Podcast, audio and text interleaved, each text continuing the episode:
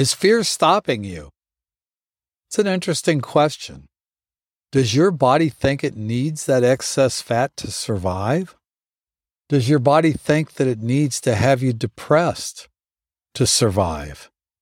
Fear is such a motivating bottom line factor. Often we think we want things resolved, but we don't because we're afraid if they're resolved, we won't have protection. Chances are you're eating because your body is afraid that if you don't, you're going to have a heart attack, you're going to melt down, you're going to be sick, which is the exact opposite. But if your body is in fear and it's scared to death and it's in that flight or fight mode, it's loading cortisol into your system and it's protecting you. Well, we need to get past that fear. We need to convince our bodies that it's okay, it's safe, I'm safe. That's where the tapping meditations come in really well. They're great as you tap on the meridian points to assure yourself it's safe for me to let this go.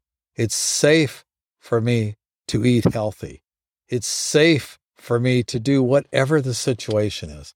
Something to think about, something to look into. And I just want the best for you.